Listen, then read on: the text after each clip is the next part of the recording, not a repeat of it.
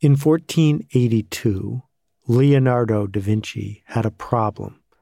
It's a problem that has been around for a long time. His problem was he didn't have a job. Looking for a job, he decided he wanted one working for the head of the city of Milan. After all, the Duke who ran the city of Milan had plenty of money. He decided to put together a cover letter and a resume. He started with a fabulous salutation My most illustrious lord. And then in the letter, he outlined some of his skills. His skills include I have plans for very light, strong, and easily portable bridges. Also, I have means of arriving at a designated spot through mines and secret winding passages constructed completely without noise. I also have types of cannon, most convenient and easily portable, with which to hurl small stones. And if any of the above mentioned things seem impossible or impracticable to anyone, I am most readily disposed to demonstrate them in your park or in whatsoever place shall please your excellency. And then, as an afterthought, he writes Also, I can execute sculpture in marble, bronze, and clay. Likewise, in painting, I can do everything possible as well as any other, whosoever he may be. Hey, it's Seth, and this is Akimbo. We'll be back in a second after this message from our sponsor.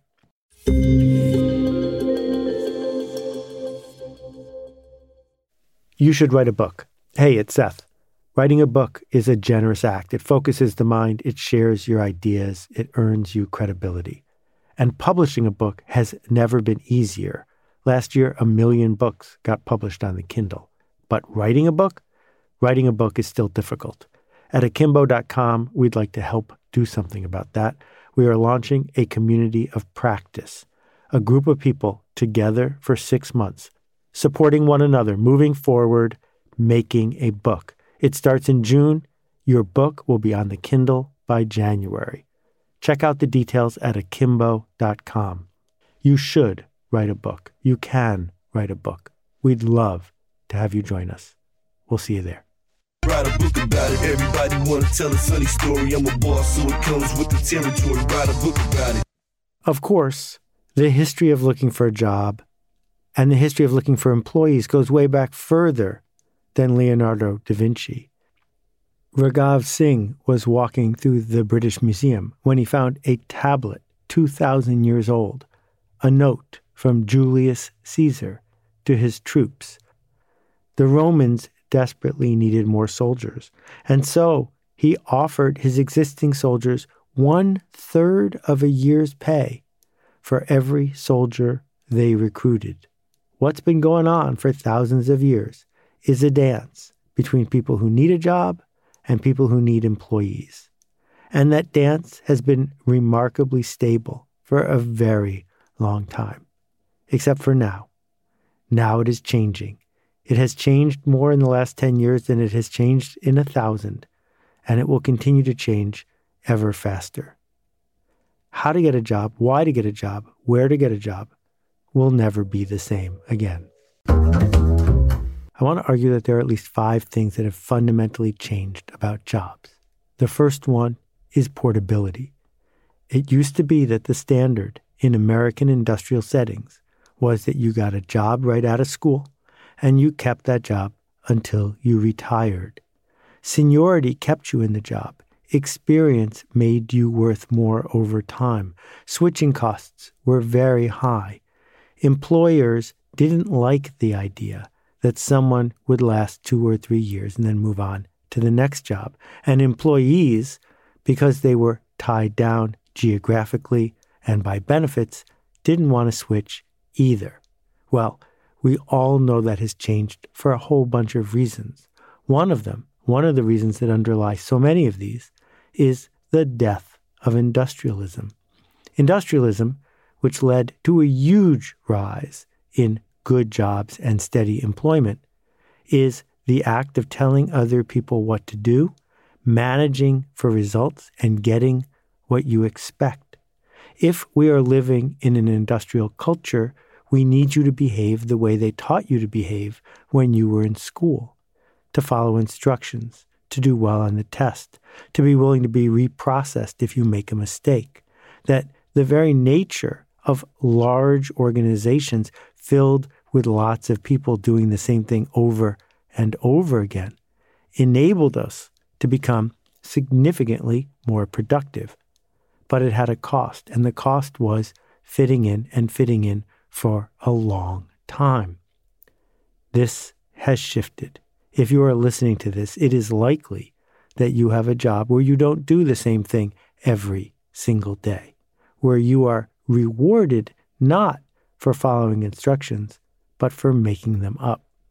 Okay, the second idea is the idea that now we can show our work, that we can have a legacy, that a resume is not nearly as important as a body of work.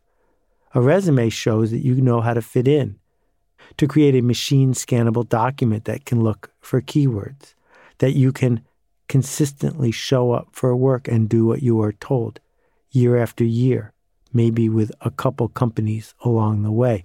A resume is proof of compliance, but a body of work, a body of work that shows that you know how to organize, that you know how to lead, that you have shipped things that have mattered to people, that is your legacy. It is what you are leaving behind. And so, if we think about something as simple as the references and testimonials for people on LinkedIn, what we are beginning to see is something that is living and connected far more than a resume ever could be. Small aside about LinkedIn, I'm told that 70% of their revenue comes from recruiters paying LinkedIn for the privilege of seeing the people who rise to the top based on their legacy, based on their body of work. The next shift is the rise of data, different kinds of data. The data of Moneyball, of sabermetrics, of realizing that if we use statistics, we can figure out who's the best baseball player, who's the most productive manager, which region is outperforming, which fast food franchise is doing better than the other one. We also can now measure the productivity of a single human, keystroke by keystroke, interaction by interaction. If you call a customer service number, you can bet that your call is not being monitored for quality. It's being monitored for productivity. That what's going on is that anybody who has one of those automaton jobs where they have to answer the incoming, whether it's by phone or on email or on intercom, they're being measured. They're being measured and their productivity is part of their data record. What people get paid is also now being widely shared. And so shared spreadsheets are created, showing people how much the others in their industry make. It used to be a secret. Employers wanted it to be a secret. But as the information is shared, suddenly, if you're getting paid below average, you really want to get paid more than average, particularly if your performance as measured by common performance metrics, is exceptional. But if you end up getting paid more than average, you can bet the average is going to go up. And so a ratchet occurs any place where there is a scarcity of talent, which leads to the next idea the idea of outsourcing. Maybe there's no job at all. Companies, big and small, no longer have people doing jobs that are done by an outsourced service instead. It used to be obvious that a company did its own payroll. My company has never done its own payroll. It used to be that you wanted to vertically integrate, that if you wanted to be, for example, in the magazine business, you owned a printing plant. Now it would be insane to start a magazine with its own printing plant. Someone else will do it for you. And so, as jobs can be outsourced, we will outsource them if the numbers indicate that there's no advantage to having that person in house, which means that if you're going to get an in house job, you're probably going to get a job, if it's a good one, because you are making decisions in the short run. You are not simply following a manual. And then the fifth idea is the idea of slack, which is you don't have to be in the room. That remote employment is growing. It is growing because it is more efficient and less expensive. More talent is available. Things happen faster, and it is possible to create a work environment that doesn't involve people being in the same room with each other. And then going back full circle and this idea of talent. Let's call it, I don't know, the Da Vinci Code. It ended up that the Duke did hire Leonardo da Vinci for his little afterthought. The Duke put him in charge of a painting, which was then called The Last Supper. Leonardo da Vinci was undeniably skilled. He was able to create something that few others could create. And so, the shift in the way jobs are working is pretty profound. Companies have realized that there are only two kinds of employees replaceable cog like employees that they should hire as fast and as inexpensively as they can. If you go to a big box store, you can apply for a job using a machine that looks like an ATM, and no one will even meet you. If you apply for a fancy job at Disney or Netflix or someplace else, your resume is going to get read by a machine long before it gets seen by a person. Bring them in, turn them out. And then the other kind of job, the other kind of job is a linchpin job. It is a job for a special person in a special situation doing special work, work that is hard to describe, work that has a huge return on investment if someone does it with fantastic skill and effort. But it's important to note that these jobs, at least outside of the NBA, are not based on your genes or your inherent talent. They are based on your attitude and your skill. And skill is something that you can learn. And skill is something that you can display. Maybe you could display it with a little bit less hubris than Leonardo da Vinci. But the idea is the same that what we have is the chance to create on purpose a body of work whether we do it at our job or not doesn't matter. We can organize a conference. We can write the industry newsletter. We can speak up. We can produce a portfolio. We can gather dozens of testimonials about us and our work. Over time, people will come looking for us instead of us having to figure out who the next Duke of Sforza was. That over time, if you are the singular one, the one who chooses to stand out, then you will stand out. And when you stand out, not all employers will like that. And as I've talked about before, the other thing about talent is we often confuse talent with skill because skill can be learned and skill is an opportunity. And too often, when we say we're going looking for talent, what we're actually looking for are people who look like the people who we think have talent. And in this new economy, that's foolish. It's foolish for a few reasons. First, we're overlooking people who have been overlooked, people who might be a bargain, people who might be available, people who are passionate, but who haven't necessarily come up in the same way, who don't look the same way, who don't act in a way that we associate with a certain pedigree.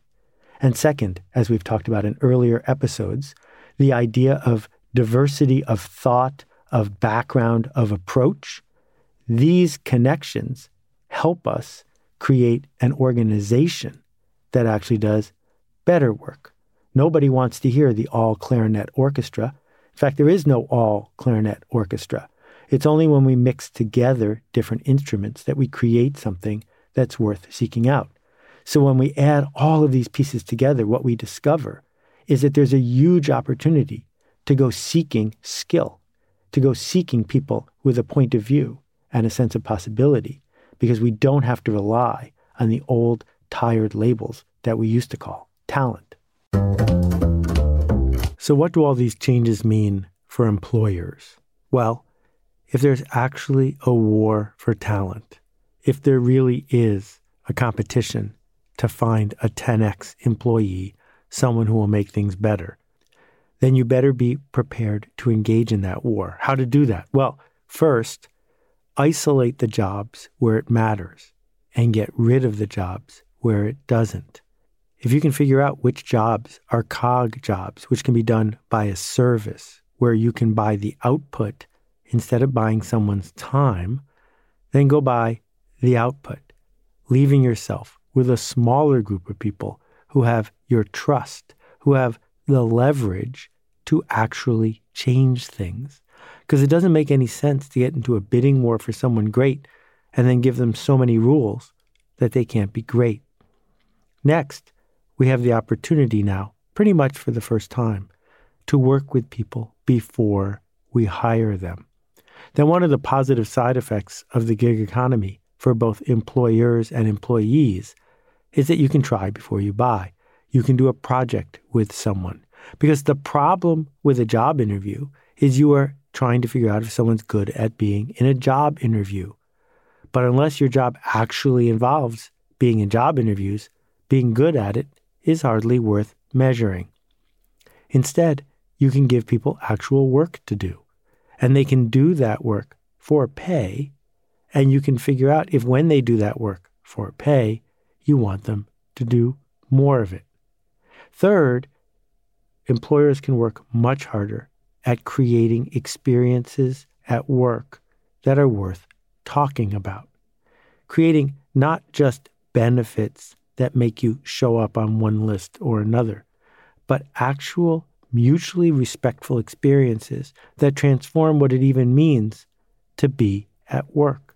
Because if all work is doing is buying your hours, then the smart employee should sell those hours to the highest bidder if it's all the same. But if work if work is a place where we're going to spend half our lives, if work is about meaning, if work is about connection and growth, then building an organization where that sort of thing is valued and expected, well, then the word will spread. And then people who have a choice will choose you. If your company's motto is, you can work anywhere and wear anywhere, well, then don't expect people to go out of their way to work for you. On the other hand, if you take the position that skill is what you have and skill is what you sell, and skill is what you're able to grow and create, well, then the marketplace will pay you for that thing that you are actually building. All a way of saying, if you're in the commodity business, you're doomed. If you do a job that can be done by a computer, a computer is going to do that job.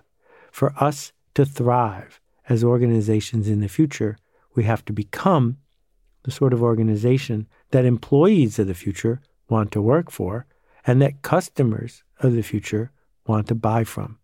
Not because we're in a race to the bottom, but because we're in a race to the top. Even though some people say the 10X programmer is a myth, she's not. The 10X employee, the one who can change the game, who can add a zero, who can inspire, who can solve interesting problems, these employees, some companies are looking for them. And if that's who you want to become, then become that employee. Demonstrate that body of work. And then maybe one day soon, someone will ask you to paint your Last Supper. We'll see you next time. Thanks for listening. I'll be back in a second with answers to two questions from last time. But first, here's a message from our sponsor. If you want to learn to ride a bicycle, don't watch a video, don't read a book. Hey, it's Seth, and I'm here to talk about the Akimbo workshops. These are interactive, real time, online workshops that work, and we're devoting 2020 to finding one that matches where you need to go. If you're ready to level up, I hope you'll check out akimbo.com to find out about our proven effective workshops. Hey Seth, it's Maria. Hey Seth, my name's Kyle. Greetings, Seth. This is Steven out in Madison, Wisconsin. Hi Seth, Alicia from Charleston here. Hi Seth, this is Anupam. Hi, this is Caitlin. Hi Seth, warm greetings from Curacao. Hey Seth, my name is Nick Ryan from Pittsburgh, Pennsylvania. Hey Seth, this is Rex. Hey Seth. Hi, this is Vasilis from Greece. Hi, this is Roberta Perry. My question is. And that completes my question. Regular listeners know that I love to hear from you. If you've got a question about this or a previous episode, please visit akimbo.link, that's A-K-I-M-B-O dot L-I-N-K, and click the appropriate button. Hey Seth, this is Andrew from Kansas. I recently listened to your Irrational Behavior podcast, and I was curious if I have a book that's similar now to the books you wrote in the past that were not successful, do we have the opportunity to go ahead and deliver those to our customers knowing the power of 100 rabid fans and the credibility it gives us initially as a catapult to cr- increase momentum towards our brand and our credibility for the future. Just curious if you would do that today or if you still have to run through a few hoops that you basically mentioned last time. Thank you. Indeed, the medium and the message are inextricably linked. That it doesn't matter whether someone had an idea for a book or a project or anything in one medium and it didn't work, and you're about to bring it out in a different form. So, this idea of a thousand true fans, as Kevin Kelly calls them, says that if there are people who are waiting in line to do what you do next, a thousand of them is more than enough. That doesn't work in the book publishing industry of 1990. A thousand? That doesn't even get them out the door. It doesn't get them out of bed in the morning. They needed 10,000, 100,000, a million on offer before they got really excited. And that brings back this idea of the smallest viable audience. The smallest viable audience, the people you are serving, could just be people who are irrational the way you are irrational. And that is what is happening.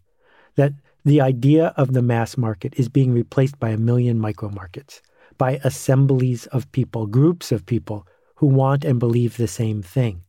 That couldn't work in a bookstore that only had 30,000 titles in it, but it has to work in the world of the long tail. Hi, Seth. This is Tom from Boston. Got a quick question for you. Um, for people who think they're built to do more and want to have a bigger impact, um, but don't know what change in the world they want to create, how would you go about figuring that out for yourself? I know it sounds like a first world problem, but it's you know it's really my one shot at life, and what do I want to do, and how do I want to leave a legacy and impact the world? So, any thoughts you had on that would be really appreciated. Thank you for this question, particularly in a world that is in such turmoil, with such tragedy, with such pain. This idea that we can make things better, it is more urgent than ever before. But we must not wait for perfect. We must not wait for our calling. If we have a hunch that we can contribute more, that's because we can. That's because all of us can.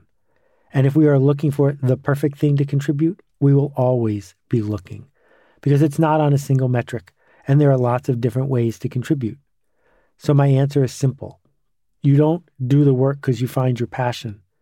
You find the passion because you do the work. If you find someone who's passionate about what they do, and there are passionate race car drivers and passionate plumbers and passionate house painters, it's not because they were born with that wired into them. It's because they did the work and they liked the way it made them feel to do the work. So don't hold back, don't stall, don't hide. Find someone who needs to be connected with, someone who needs your help, someone who needs a light turned on. Do that work and then do it again. As we learn the systems of our culture, we can get smart about whether the system, the medium, the process can work to help us achieve our goal. But once you pick your spot, you don't have to pick the perfect spot. You just have to pick a spot that's worth starting with. And then, as you do the work, you will find your passion. Thanks again for listening. Here's to hope and peace of mind and good health for everyone. Be well. I just don't think it's possible or probable in, in today's world to distinguish yourself as an educational institution or as a success seeker at the level of, of information gathering or information distribution. I mean, this is the information age, and you can get a great book, a great essay, a great idea anywhere, you know, and none of us can do that better than the internet, right? Um, there is no great thought leader who can outthink the internet. Like, we have data. What Alt MBA gets right is it puts you in a context where you're part of a community that says, yeah, yeah, yeah, that's good. You got access to ideas, you got access to information, that's awesome, but when are you gonna show up? When are you gonna face that blank page? When are you gonna face the possibilities within you? When are you gonna face those fears? I'm not gonna let you hide You got to show up. And that's the hardest part. And it sounds simple, it sounds very commonsensical, but it's the number one reason why we don't write that book. It's the number one reason why we don't ask that question. It's not because we don't know or we don't have the information. We don't have an environment and we don't have a support network that makes it feel like showing up is possible for me. Not just possible for the success stories I see out there, but I can show up. Consider the Alt MBA. More than 3,000 alumni in 74 countries around the world. Find out more at altmba.com.